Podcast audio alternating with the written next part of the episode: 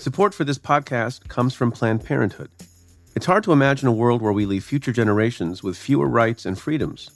Since the Supreme Court's decision to overturn Roe v. Wade, politicians in nearly every state have introduced bills aimed at blocking people from getting the essential sexual and reproductive care they need, including abortion. Planned Parenthood believes everyone deserves access to care, and with supporters like you, they can reclaim our rights and protect and expand access to abortion care. Visit planned parenthood dot org slash future to learn more and support their cause. Support for this show comes from Slack. You're a growing business, and you can't afford to slow down. If anything, you could probably use a few more hours in the day. That's why the most successful growing businesses are working together in Slack. Slack is where work happens, with all your people, data, and information in one A I-powered place. Start a call instantly in huddles and ditch cumbersome calendar invites. Or build an automation with Workflow Builder to take routine tasks off your plate. No coding required. Grow your business in Slack. Visit slack dot com to get started. From Cafe, welcome to Stay Tuned. I'm Preet Bharara. A lot of the characters who I've admired, who stood against corrupt or inefficient or broken systems, are people who don't actually have a great neediness. Like, they didn't need me to write a book about them.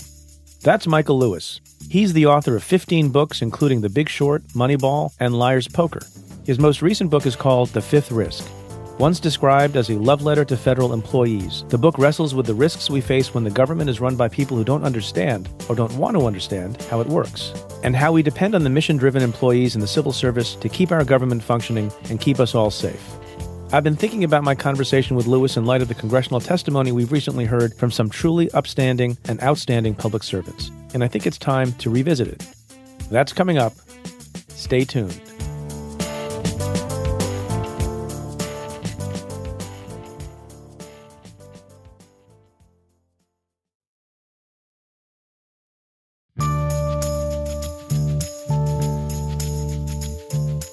So the big news November twenty-fifth was this decision that I'm getting a lot of questions about. And it was a decision from the D C District Court declaring that Don McGahn could not assert absolute immunity from testifying before Congress, which was a fairly extreme position taken by Trump's lawyers in this case. Judge Jackson wrote a one hundred page plus ruling uh, that says a lot of things and is very significant in terms of what she decided, unclear what it means going forward. Among other things, she uses some powerful and colorful language to address the arguments made by the president's team. Judge Jackson writes, for example, "Presidents are not kings. They do not have subjects bound by loyalty or blood whose destiny they are entitled to control." To be clear, she does understand and acknowledge that there is something called executive privilege, and that if and when Don McGahn comes to testify, he can assert executive privilege where appropriate. What that means and how that plays out with particular fights, given certain lines of inquiry, remains to be seen. So what does this mean for Don McGahn? Well, nothing in the near term, because as expected, the administration immediately appealed the decision, and it will take some time for the appeal to be heard, and then it could potentially go to the Supreme Court.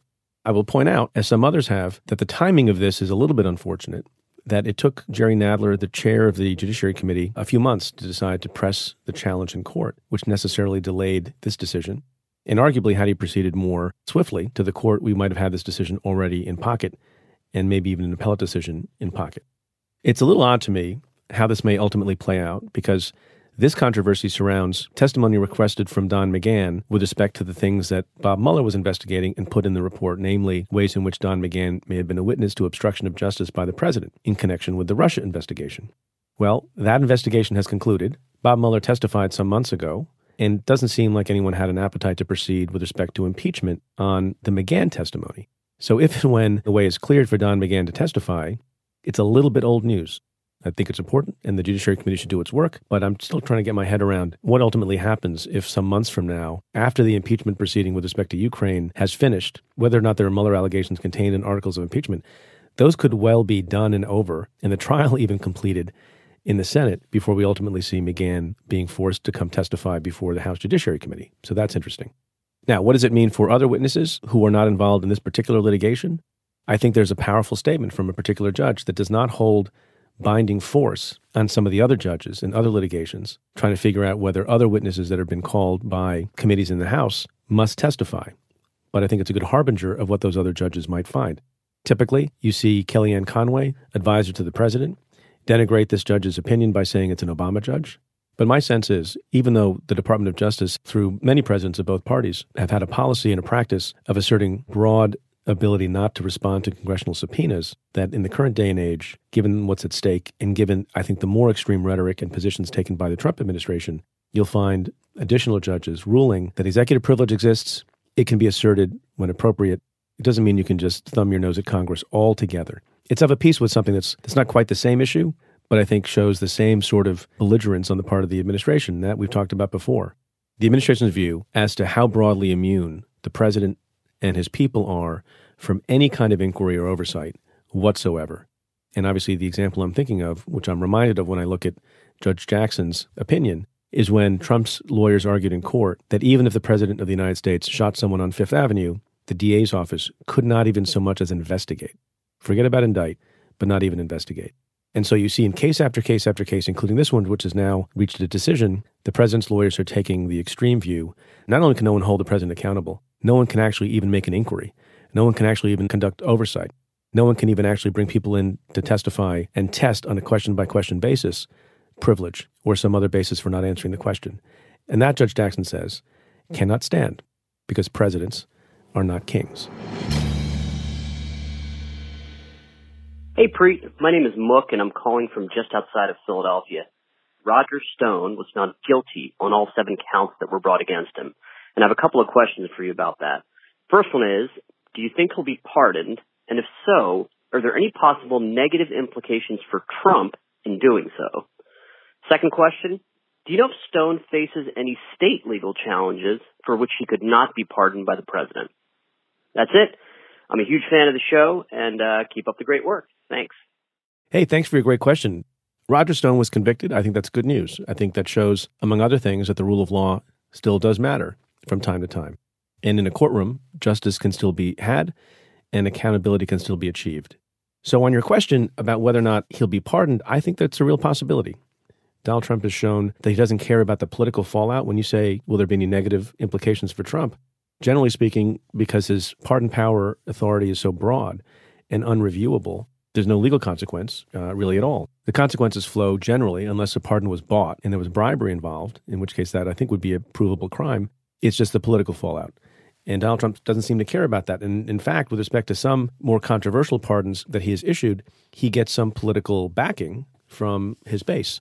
Recently, he pardoned Edward Gallagher, Navy SEAL who had been accused of war crimes, and has gone so far as to say, Uh, notwithstanding the controversy surrounding that, and notwithstanding that that controversy seems to have led to the termination of the Navy Secretary, who wanted to proceed with administrative proceedings against Gallagher, Trump says he wants Gallagher to campaign with him on the trail leading up to the twenty twenty election. So that's an example of Trump wielding the pardon power in, I think, a blatantly political way. So I, I don't know what negative consequences there could be for him that he cares about. I think the chances of Roger Stone being pardoned improve, get more likely, if Donald Trump is reelected. He still does, I think, face a little bit of a concern about what it means to pardon someone in the lead up to the election, and maybe he doesn't want to lose votes over it. But I do think that with respect to his base, to paraphrase something that he has said, Donald Trump could pardon someone in the middle of Fifth Avenue and not lose any support. As for your second question, does Stone face any state legal challenges? You know, there may be investigations that are going on, but he has not been charged in any state. It is true that if Roger Stone or anyone else is convicted in state court, the ability to pardon that person or commute that person's sentence rests in the lap of the governor, not the president. Hi, Preet. My name is Alice, calling from Rockaway. I've been struggling this week to understand why President Trump would want to support servicemen who've committed atrocities and pardon people who've committed what their peers would say are inappropriate acts. And I can only come up with horrible theories like he is trying to form his own militia of people with no morality. Can you provide some other rationale for why he's doing these things? Thanks so much. Alice, thanks for your question. I think it's a very difficult one to answer, and it requires getting into Donald Trump's head a little bit. And I guess we're all, in a way, over the last two to three years, have become armchair psychologists. or even lawyers who are getting into the game. You'll remember my guest, George Conway, as he discussed on the program, wrote an eleven thousand word article on the fact that he believes Donald Trump has narcissistic personality disorder. Now, with respect to how he treats military service people, as I just mentioned in response to the question before yours, it seems that Donald Trump a little bit views the military as a political cohort.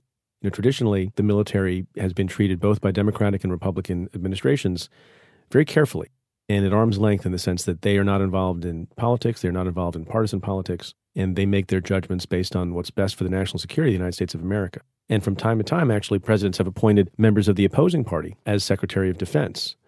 And it seems like, with respect to Edward Gallagher and some other things, Trump is turning that principle on its head. The other thing I'll say about Trump's view generally of, of military force, which is ironic, given that we all know he avoided military service himself on some what appears to be spurious claims of bone spurs in his foot. He seems to embrace the pomp and circumstance and show of force that the military provides. He seems to be fond of people who are autocratic around the world, who rely on the military for power. You'll remember that he was very enthusiastically in support of and decided to have a military parade to showcase the nation's weapons. That's something that floats Donald Trump's boat. And remember, with respect to this issue of condoning bad conduct, Donald Trump, we should remember, essentially campaigned on at least one plank of torture. Not only did he say that he didn't think waterboarding was bad, but he literally, deliberately, specifically campaign on a platform that he would bring waterboarding back and much worse. So Donald Trump, I think, uniquely among recent presidents in modern times, views the military as something he can exploit for political purposes. I don't know that I would go as far as to agree with you that Donald Trump is trying to build some sort of separate militia. I'm not prepared to believe that yet. I don't think how he talks about the military is good. I don't think how he politicizes the military is good. I don't think how he says he knows more than all the generals combined, which he has said, is good. But I don't think we're quite at the hellscape that you've described. You can also see this attitude that Donald Trump has with respect to any institution. He doesn't really have any lasting, sustainable respect or admiration for any institution.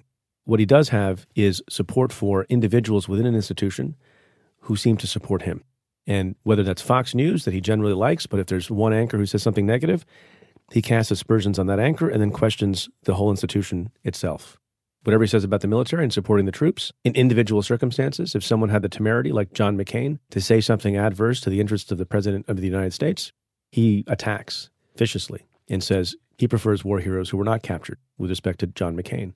With respect to Lieutenant Colonel Vindman, who remains an official in the Trump administration, when he had the temerity to say something that was adverse to the interests of the President and did so in good conscience, he and his allies attacked that person too. So it's hard to square the view that he has support for the military, but then particular people who come forward, uh, who are decorated, who have given a lot for this country, who have been injured in the time of battle. Bob Mueller comes to mind as well. They are not spared his venom.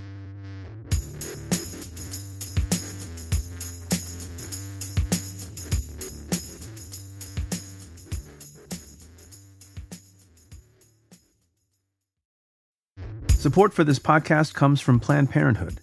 Your body is your own. That's why Planned Parenthood is committed to ensuring that everyone has the information and resources they need to make their own decisions about their bodies, including abortion care. Today, lawmakers who oppose abortion are challenging Planned Parenthood. Affordable, high-quality basic health care for more than two million people is at stake. Planned Parenthood believes that health care is a basic human right. That's why they fight every day to push for common-sense policies that protect our right to control our own bodies.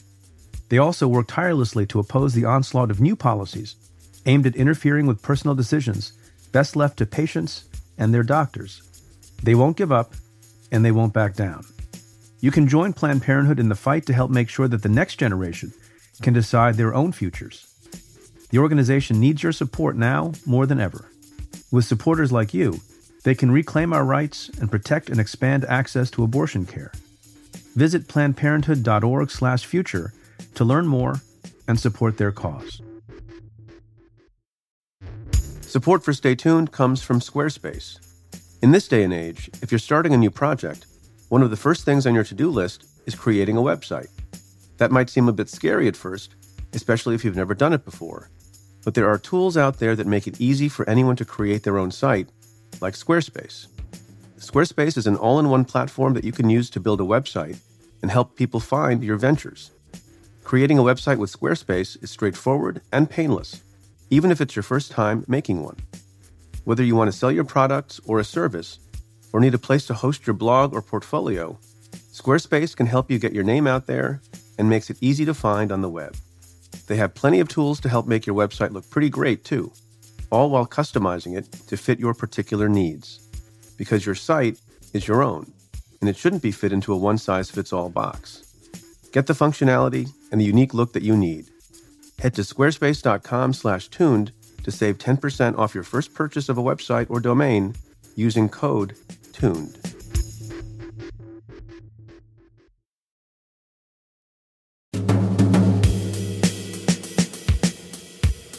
My guest this week is Michael Lewis.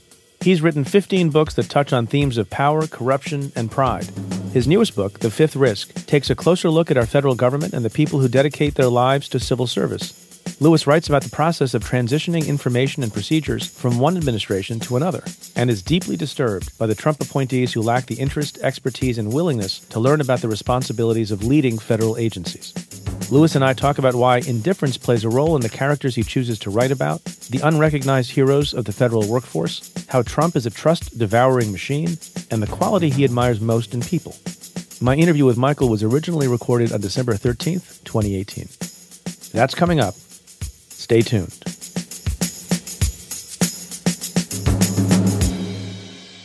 Michael Lewis, welcome to the show. Thanks for having me. A longtime fan, first-time caller, as they say. You've written a lot of books. I think you've. This is you're up to fifteen. Is that right?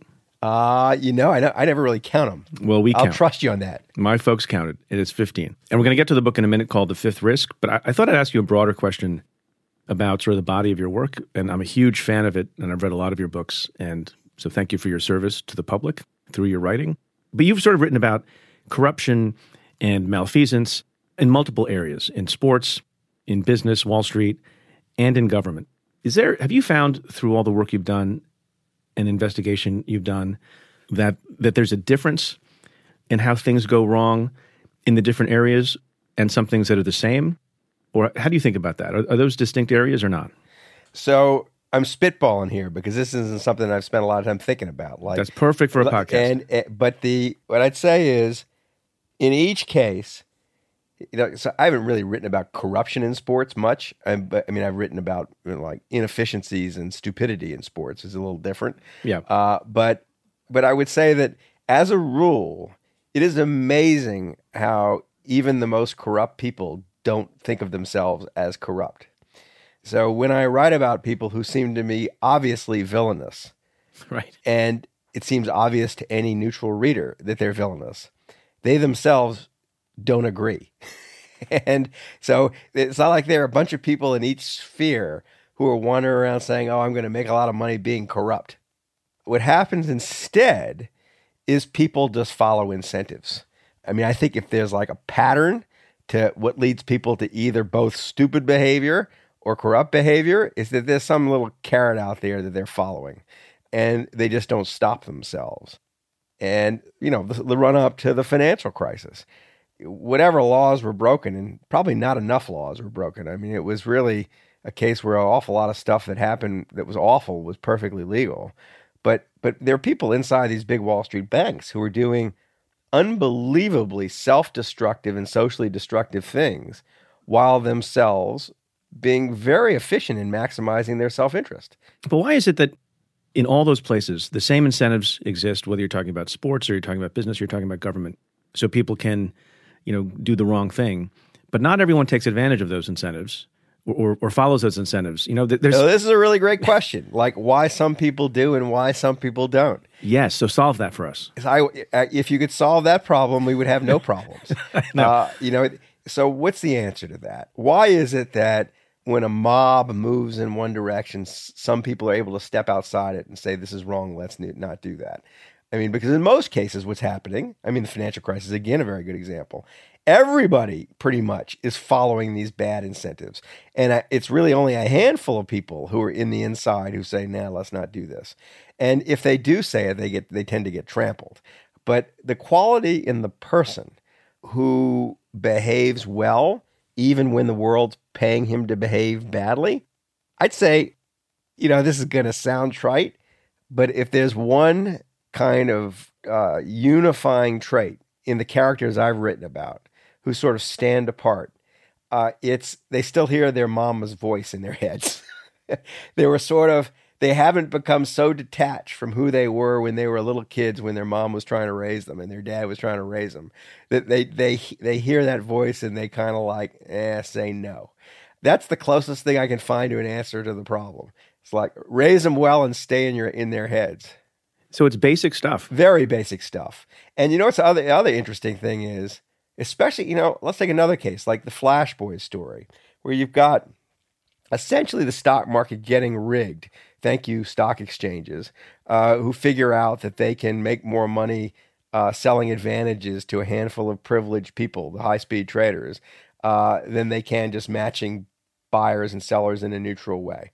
And this whole elaborate ecosystem gets generated really to basically fleece ordinary investors, to skim off the trades of ordinary investors.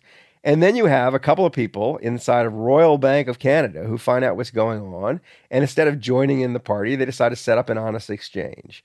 You know, wh- why do they do that? And it, it's the funny thing is, it, it's such a stark case of sort of like private sector heroism. You would think that the people who do it are self-consciously heroic, are self-consciously moralistic or righteous. But getting those guys to say anything nice about themselves is extremely difficult. They're very uncomfortable if you start talking about them. Well, that's very funny. It's just sort of like how they naturally were. They don't like to they don't like to think of themselves as the good people. Well, what's funny about that is you first said that the corrupt people don't think of themselves as corrupt. The good people don't think of now themselves as... Now I'm saying as... the good people don't think of themselves as the good people. Y- you know, it's... So people just do. It, because because anybody who's really good isn't spending a lot of time dwelling on his own goodness. So it's about habit and good parenting. I think, you know, I think that has a lot to do with it. I think some people, you must have run across this in your previous life. A lot of people get into bad situations or do bad things because they've got some hole to fill. There's a neediness about them. And a lot of the characters who I've admired, who stood against corrupt or inefficient or broken systems, are people who don't actually have a great neediness. Like they didn't need me to write a book about them. Uh, it, it, when I smell someone like really wants me to write a book about them is when I lose interest. So all my characters have been kind of like wary and different. Right. They don't care all that much what I'm writing. They're not asking me to see the manuscript, none of that. Because they really sort of like, they have some detachment from themselves. And and they are who they are. They know who they are. And and they aren't they aren't looking for the world to to tell them that who they are. Is that confidence or is that just... Um... being comfortable in your own skin, or is it's that the kind same of a, thing? You know, it's a combination of things. I think it's related to confidence, but it's a sort of self-possession. You know, some people seem sort of self-possessed. I can remember when I was in, must have been like middle school, when I heard a teacher refer to one of my classmates as self-possessed. And I thought, what the hell's that? And then I kind of looked it up. And I thought, well, I, I want to be that. I don't think I've ever quite gotten there, but you meet people who just sort of like, they just, there's a kind of armor around them. And Billy Bean's this way, Brad Katsuyama's this way, a lot of the guys in, in The Big Short are, are this way, and it enables them to sort of stand back from the world a little bit rather than do the things the world is encouraging them to do that might not be so good. I'm going to play this portion of the podcast for my daughter, who's seventeen, because I have called her self-possessed, and so I want her to appreciate how much of a compliment it's a huge that compliment. That is. I mean, it's like one of those qualities that I mean, it sort of might be my favorite quality uh, in a person because it leads to all these other things.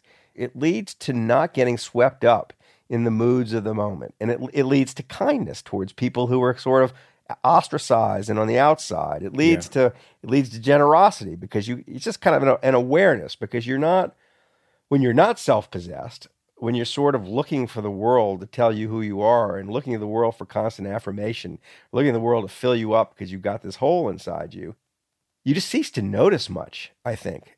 And you just do, right. And just one more point on this, then we'll move on to your book. So self-possession is different from courage because some people have said famously that courage is the most important quality because other good qualities spring from that and good behaviors spring from that.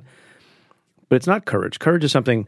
it sounds like you're saying, is too um, self-referential and too self-conscious. Self-possession is just, you don't need other folks, and so you have the clearer path and you go and do the right thing, you know, as opposed to having to put on sort of a brave air of, of fearlessness, which is what we think of courage being. Yeah, well, I think people, right for a start, they sort of misunderstand courage in the first place as an absence of fear, when we're, courage really is a sort of overcoming a fear. And courage is a, it can be there sometimes and not there other times in the strangest ways. I mean, like in The Red Badge of Courage, the, the, the protagonist is a hero one time and a coward the next, and it's the same character. Right. And I think that's probably, I bet I bet people who spent a lot of time in battle have seen this, that, you know, you don't never know what's going to provoke courage in a person. But so your, the answer is correct, but I think, you know, you're probably more likely to be brave in situations if you're also self-possessed. I think that's a good analysis. So your book, The Fifth Risk, explain to everyone what The Fifth Risk is. Let me explain it this way, how, the, how I came up with the title. Twice when I was working on the book, which is about essentially the, the risks posed by the Trump mismanagement of the federal government, I asked people to, to list for me the top five risks they were worried about. Once it was in the White House and once it was in the Energy Department. And the f- first time, a woman in the National Security Council said, you know, it was like terrorist attack with a nuclear weapon, a pandemic, two na- natural disasters at once that overwhelmed the country. And she got to five and she couldn't think of the fifth. And I thought that was kind of cool that she had had four in her mind, but she couldn't think of what the fifth was. And I got to the Energy Department. I was talking to the chief risk officer of the Department of Energy, a fellow named John McWilliams, who'd come out of the private sector, was a Goldman Sachs banker, and he'd he'd cataloged all the risks in the Energy Department. I said, give me your top five. And he said, you know, Korean nuclear capabilities, uh, the Iran deal falling apart, the electric grid going down or being attacked, and and the other one was, I think, a loose nuke or something having to do with a nuclear arsenal, which the Energy Department oversees. And I said, what's the fifth? And he said, I, it took him a long time to think of it. And then he finally says program management. But what I actually thought of the fr- fifth risk as, it's not as program management. I thought it is the thing that's hard to think about. Because the federal government, when you step back from it, is managing this vast portfolio of risks, many of them existential. And at any given time, we may be focused on one or two of them. But this bureaucracy is managing many of them. And it's the ones that we're not paying enough attention to is the ones that are going to get us in trouble. So that's what I thought of it as. I thought of it as the, the risks we are not paying sufficient attention to. Well, if you can't think of them, then how do you pay attention to it? Well, you can think of them. You just, you know, you don't, you just don't spend a lot of time thinking about what happens if the whole, the three billion dollars research and development budget inside the Department of Agriculture is so mismanaged that we don't have a food supply thirty years from now. You just, you don't think of what happens if um, the people who test our nuclear arsenal don't do their jobs well, or if some loose nuke is floating around Eastern Europe and the person in the Energy Department who's supposed to run down loose nukes is taken off the job because Trump thinks it's not important. I mean, they just, you know, it's one thing after another. It's not right. That you're not thinking about it. It's that the system as a whole isn't thinking about it properly. And I think this is the problem we face, is that we've got a unique in my lifetime and probably in the history of the country, you've got someone in the White House who is absolutely ignorant of the government he's meant to be managing. Well, I mean, is it true that the fifth risk, you know, given your um, nomenclature, tends to be the long-term risk? It's the easier one to ignore, not because it's less dangerous. I, I, I think that's a really good point. And I think that this is, it's these, the reason the guy at the Energy Department said program management was he was, th- what he was thinking was, we have these very long-term problems that we're managing. I mean, the most obvious one is climate change, but but he was thinking more narrowly than that. But very long-term programs we're managing that require constant attention, and they aren't sexy or dramatic, but if they go wrong, they can go very wrong. And I, you know, as an example, he offered the Hanford Waste Cleanup in eastern Washington. The United States government in during World War Two created a plutonium manufacturing business, the plutonium for the bombs that were dropped in Japan. And the, they were working so fast that they paid no attention to the waste product. And millions and millions of gallons of incredibly toxic stuff was poured into the into the soil on a site that's kind of six hundred square miles. And there are plumes of just lethal radioactive waste moving towards the Columbia River. And the Department of Energy spends three billion dollars a year trying to both clean it up and prevent the stuff from getting into the river. And if you ask, you know, these people who are doing it honestly, uh, how long this is going to take and what it's going to cost, they say one hundred billion dollars in one hundred years. And that's it's it's an awesome, awesome task. And the cost of not doing it well is is very, very high. But it's like nothing much happens day to day, so no one pays it much attention. Right. And, and the incentive structure you spoke about earlier means that you don't get a lot of credit for it if you deal with it now, because nobody's really thinking about the problem anyway. And so if things go fine, nobody's being incentivized to take care of those things now, to the extent you are not self-possessed and you care about doing things because people will pat you on the back. There's no pats on the back for that kind of thing. Well, so this is a really good point, that, that just generally our attitude towards our federal workforce is so screwed up because all we do is abuse them. There's lots of downside, no upside. And it, this ha- this creates several problems for the country. But apropos of your th- this example, there's a fellow in Colorado who has handled a similar problem. Uh, in Rocky Flats, Colorado. It wasn't as big a waste cleanup, but I think he brings it in at like fifteen billion dollars under budget and thirty years ahead of schedule. Something that if he'd done it in the private sector, he'd be a billionaire. He should he should build hotels. And no one knows his name. I mean, and I mean, no one's ever heard of him. The, there are people in the civil service who perform extraordinary feats and no one hears their names because there's no real upside. They don't get paid a lot of money. Nobody pats them on the back. And of course, what this does is, on the level of the individual, is it creates huge risk aversion. If all you're going to do is be punished for the bad things and not rewarded for the good things, you're not going to take risks you should take. And you see problems that are caused by this. I mean, the Department of Energy, well, actually, across the government, there are interesting investment funds, uh, funds that are not big piles of money, but funds that are designed to channel money into very long-term research that industry won't do. So in the Department of Energy, this would be in the energy space. And these funds have helped create the solar power industry and the wind industry. But these funds, the people who manage them, they're supposed to take the kind of risks that will fail half the time or more. And they don't. They manage it too responsibly, kind of thing. Because if it, if something fails, they end up in the newspaper. You know, one of the reasons I wrote the book, maybe the biggest reason I wrote the book, is I came away from my travels inside of the Trump administration awed by the caliber of the person who was in the civil service. I, I didn't have any sense of who these people would be. And it was incredible to me over and over to find these people who were very mission-driven, who could be making a lot more money in the private sector, but who saw the crying need for a person of quality to be in these job, very important jobs in the federal government. And and I thought, you know, these are the best among us, and they need to be celebrated. And the country needs to change its narrative about who these people are and why they're there and what we think of them, because otherwise we're all doomed. Otherwise, essentially, we're going to get the government we think we have, and we're going to get a government that's horrible. I, I love the fact that this book is, quote unquote, a love letter to federal workers, many of whom I know. But so who's the guy who should have said, let's rake the forest floors to prevent wildfires? Oh, that's funny. So Robert Bonney, who makes a very brief appearance in the book, I mean, this shows you how, this is an example of the fifth risk. I'm wandering through the Department of Agriculture, asking people basically, what do we need to know about this place? W- what are the risks we need to worry about? And I get to Robert Bonney, who ran the Forest Service, uh, and the Forest Service is inside the Department of Agriculture. And he says to me, wildfires.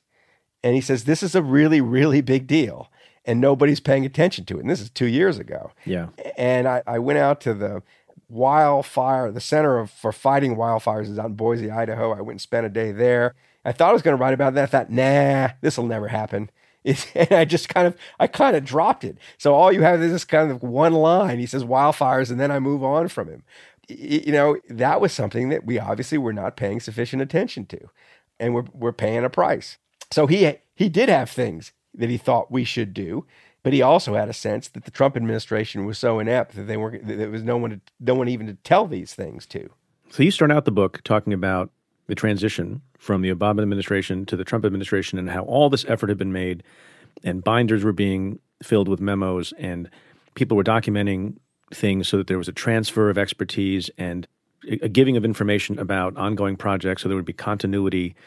And Chris Christie sort of appointed himself the head of the transition, and then it all went to crap. How'd that happen?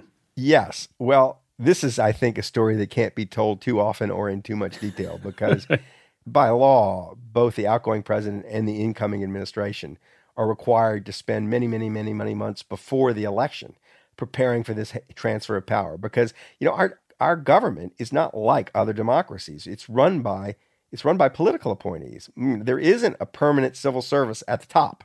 At the top are four thousand people the president appoints, and these people have to manage these places. And very often they're they're not suited, they're appointed for political reasons, and they're not terribly suited to the jobs. In the Trump case, that's an ext- that's very true. But they can learn, right? And that's why the outgoing administration spends, takes a thousand people, smart people, and has them spend six months preparing to teach the people coming in what they're dealing with, because most of these things are not ideological matters. Right. You know, the Center for Disease Control is going to tell you how they dealt with the Zika virus so that if it happens again, you at least know how they dealt with it. And it's that sort of thing. It's their technical matters. And the Trump administration, I mean, it was really extraordinary. There was a transition team, hundreds of people waiting to go in the day after the election.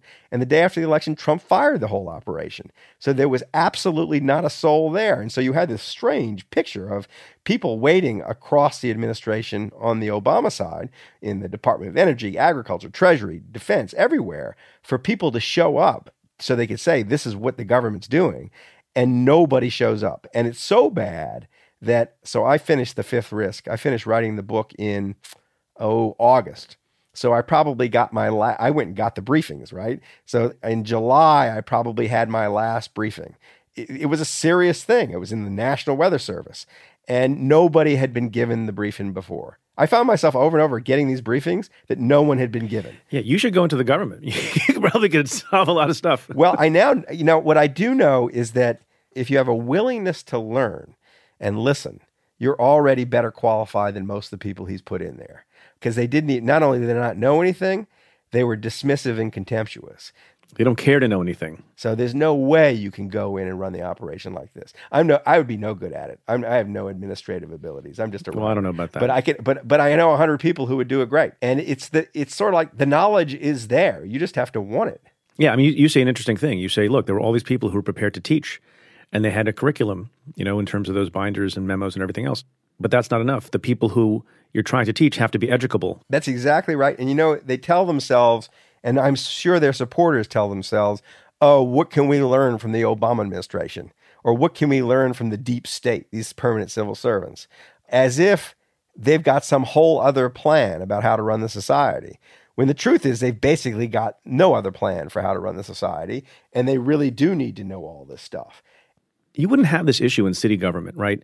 So you have one outgoing administration in a big city in the north, let's say, and an incoming administration. You would think the incoming administration would want to know how it is you clean snow effectively, because that's the down, you know, as the old adage goes in New York, if you can't clear the streets of the snow, you're, you're not going to get reelected.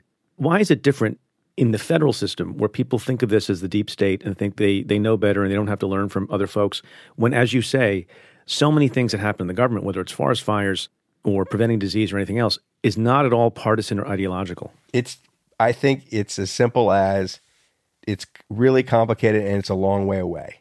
Everybody's got the city right under their nose. If the trash doesn't get picked up, you notice that day.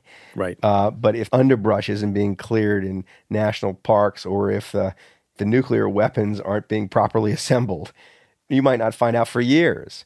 So it's just, I think it's a matter of the public's attention.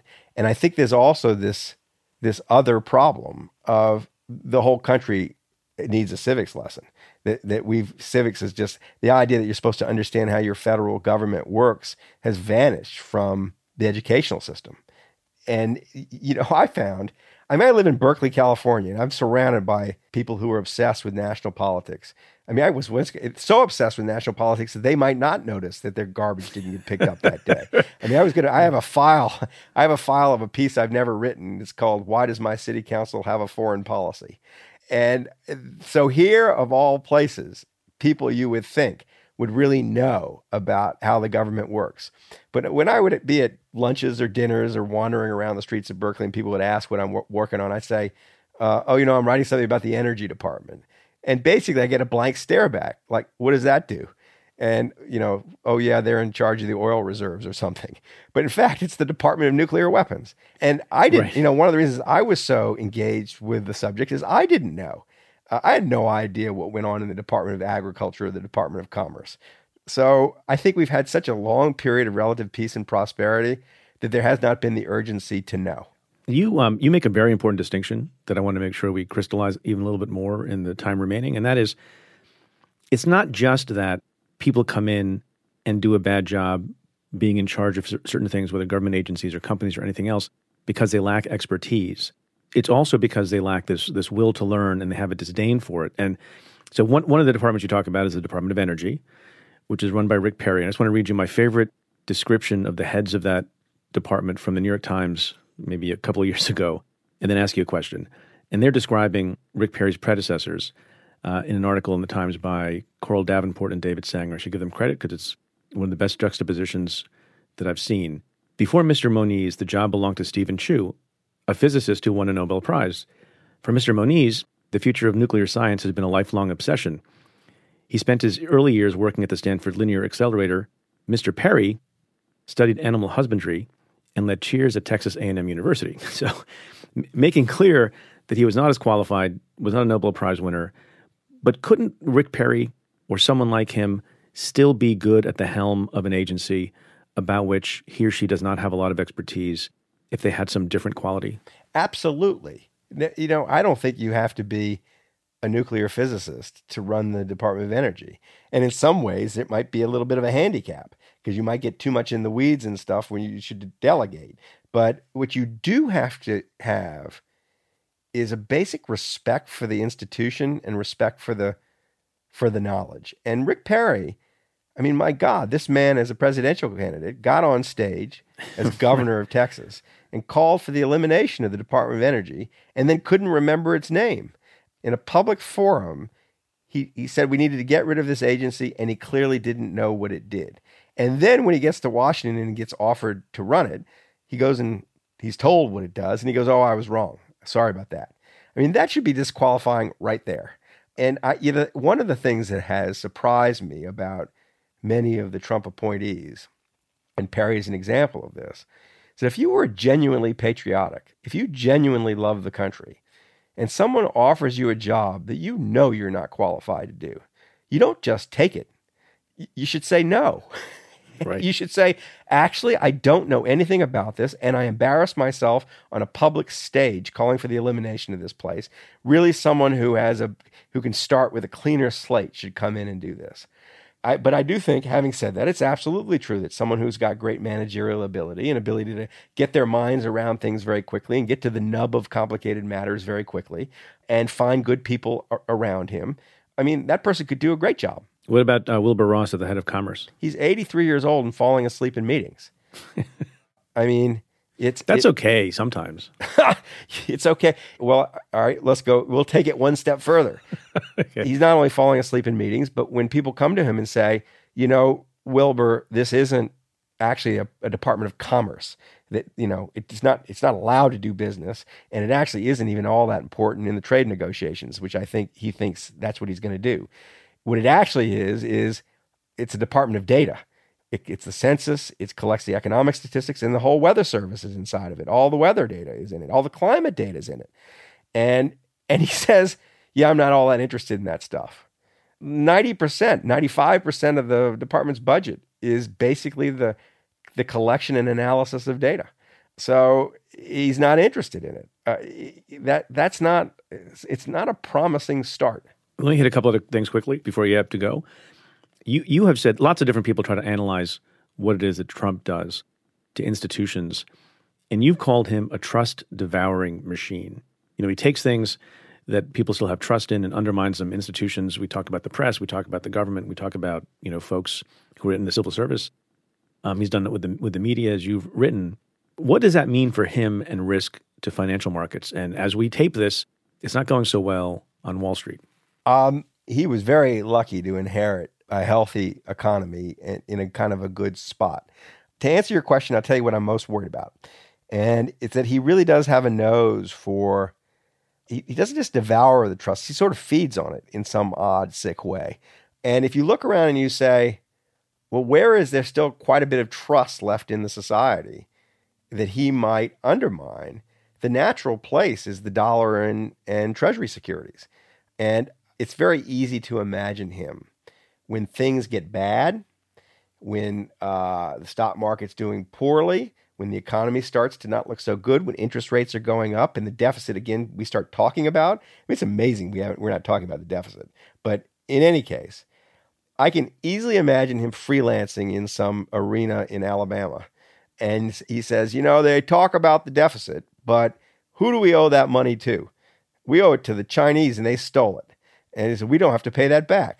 It would be so in character, and it would also be in character uh, of his audience, of his fans, to stand up and cheer. We're not going to pay the Chinese back. We owe them two or three trillion dollars. They're sitting on all these treasury securities.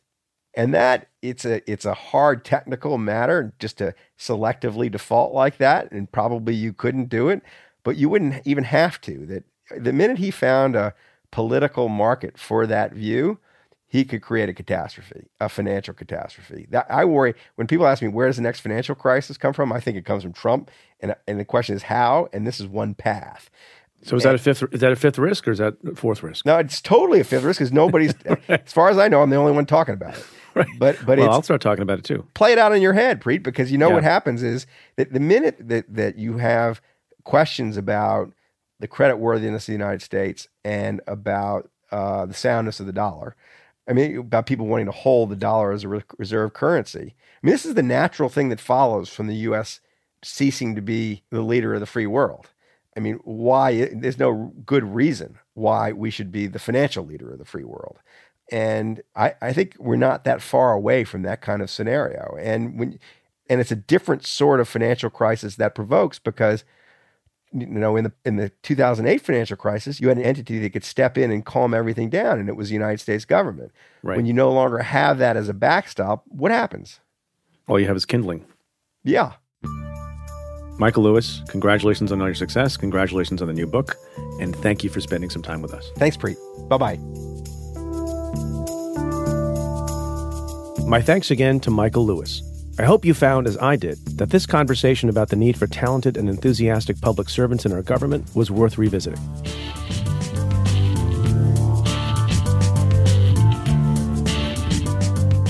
So it's Thanksgiving week, and last week we asked you to call in and let us know what you're grateful for this year. It's been an intense year, to say the least, and there have been a lot of things to get discouraged about. But my view always is there is so much more to be encouraged about, and a lot of you felt the same way.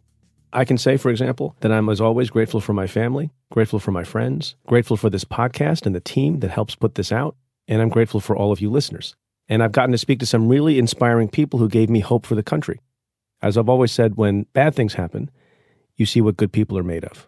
And that happens time and time again in the history of our country. So I take great encouragement from all the people who are standing up, speaking their minds, standing up for the truth, deciding to become active, who may not have been that way for a long time. That gives me great hope and great comfort, and I'm really thankful for it. Now let's listen to what the Stay Tuned community is grateful for this year. This is Leslie Primo calling from York, Pennsylvania. This is Rebecca Shore, and I'm calling from Jacksonville, Florida. Joan from Clark, New Jersey. Sonia Sukowski, and I'm from Castro Valley, California. Judy Giordano here. From Chicago. My name is Ruth Mayer. I live in Charlotte, North Carolina. My name is Chris Bagwell from Texas. Hi, Preet. This is Paula calling from L A. My name is Greg in Napa, California. This is Lauren in Palo Alto. I'm Nancy from Coral Gables, Florida. I'm an old chick. Uh, went through the Watergate, uh, old hippie. This is Carolyn from Boston. I'm thankful for the bravery and integrity of the professionals who testified in the impeachment hearings. Mister Kent, Mister Taylor, uh, Miz Jovanovich, Fiona Hill, and of course, Lieutenant Colonel Vindman. I'm so thankful that we have such competent, smart, patriotic people working on behalf of the United States in the State Department and elsewhere. I'm thankful that I managed to stay sober this year and last year and the year before that. What I'm most grateful for right now is that I will celebrate thirty-six years without booze and all the other stuff the day before Thanksgiving. I am thankful for the chance to give thanks to those I love. I was recently at a funeral of someone who passed unexpectedly, and it struck me that we were all giving thanks too late. So thank you. I'm grateful for two new nephews and the way our family's coming together around one that's adopted and one born to my fifty-two-year-old brother's wife. I was recently diagnosed with cancer, not real serious at all, but I happily live alone and found that the support I'm getting from friends and family was just overwhelming. People that I hadn't heard from in a very long time. So as crazy as things are, the people in this world are still really, really uh, wonderful and loving. I work for the N I H, and I am so, so thankful for their work and the advances of biomedical research. Personally, I donated my kidney to my older brother five years ago, and he is doing well. Also, my mother was diagnosed with cancer, and she is on uh, cutting-edge monoclonal antibody prescription, which is basically keeping her alive. So thankful for the advances of biomedical science and research just in general. I'm grateful for firefighters and new strategies to avoid the catastrophic loss of life to fire in California this year. I am thankful that Trump fired you and we got you. I'm grateful for you, for Ann Milgram and your show. I love Ann's extraordinary giggle. When the two of you get to laughing and you can't stop, I can't stop either. I'm grateful for Stay Tuned every week, especially the show on nine eleven with Brenda Berkman. My very favorite episode has to be your interview with Bill Browder. The death of Sergei Magnitsky made me cry and made me read Bill Browder's book. I am grateful that I have a family that I love and adore, because besides you and the Lawfare blog and Cafe Insider, it's probably the only thing that's keeping me sane. Your decency comes through every conversation. You kind of give me hope that the best and the brightest really are still with us in America, even if they're not leading the country. Run, free, run. I'm grateful to live on a beautiful planet with so many people who are working hard to protect it. What I'm most grateful for are all of the little things in my life that have helped to make my life easier. Life is hard for everyone to some extent, but it can always be harder. And so it is the little things that happen every day that the people around you do, uh, what your family helps with, things that just make life just a little bit easier. So I'm very grateful for all those things that happen on a day-to-day basis. And I wish them for everyone throughout the holidays and in twenty twenty as well. We're all better than the worst thing we've ever done, as Brian Stevenson says. And I'm grateful to understand more about engaging those worst moments and finding our way back into right relationship with our best selves and each other. Thank you so much, and keep up the wonderful work. I love both of your shows. Thank you so much. Thank you. Thanks for all you do, and I wish you a very happy Thanksgiving. Bye.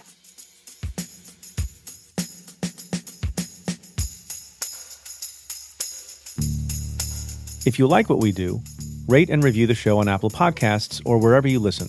Every positive review helps new listeners find the show. Send me your questions about news, politics, and justice. Tweet them to me at Preet Bharara with the hashtag AskPreet. Or you can call and leave me a message at six six nine, two four seven, seven three three eight. That's six six nine, two four, P R E E T. Or you can send an email to staytuned at cafe dot com. Stay Tuned is presented by Cafe. The executive producer is Tamara Sepper. And the Cafe team is David Tatishore, Julia Doyle, Carla Pierini, David Kurlander, Calvin Lord, and Jeff Eisenman. Our music is by Andrew Dost. I'm Preet Bharara. Stay tuned.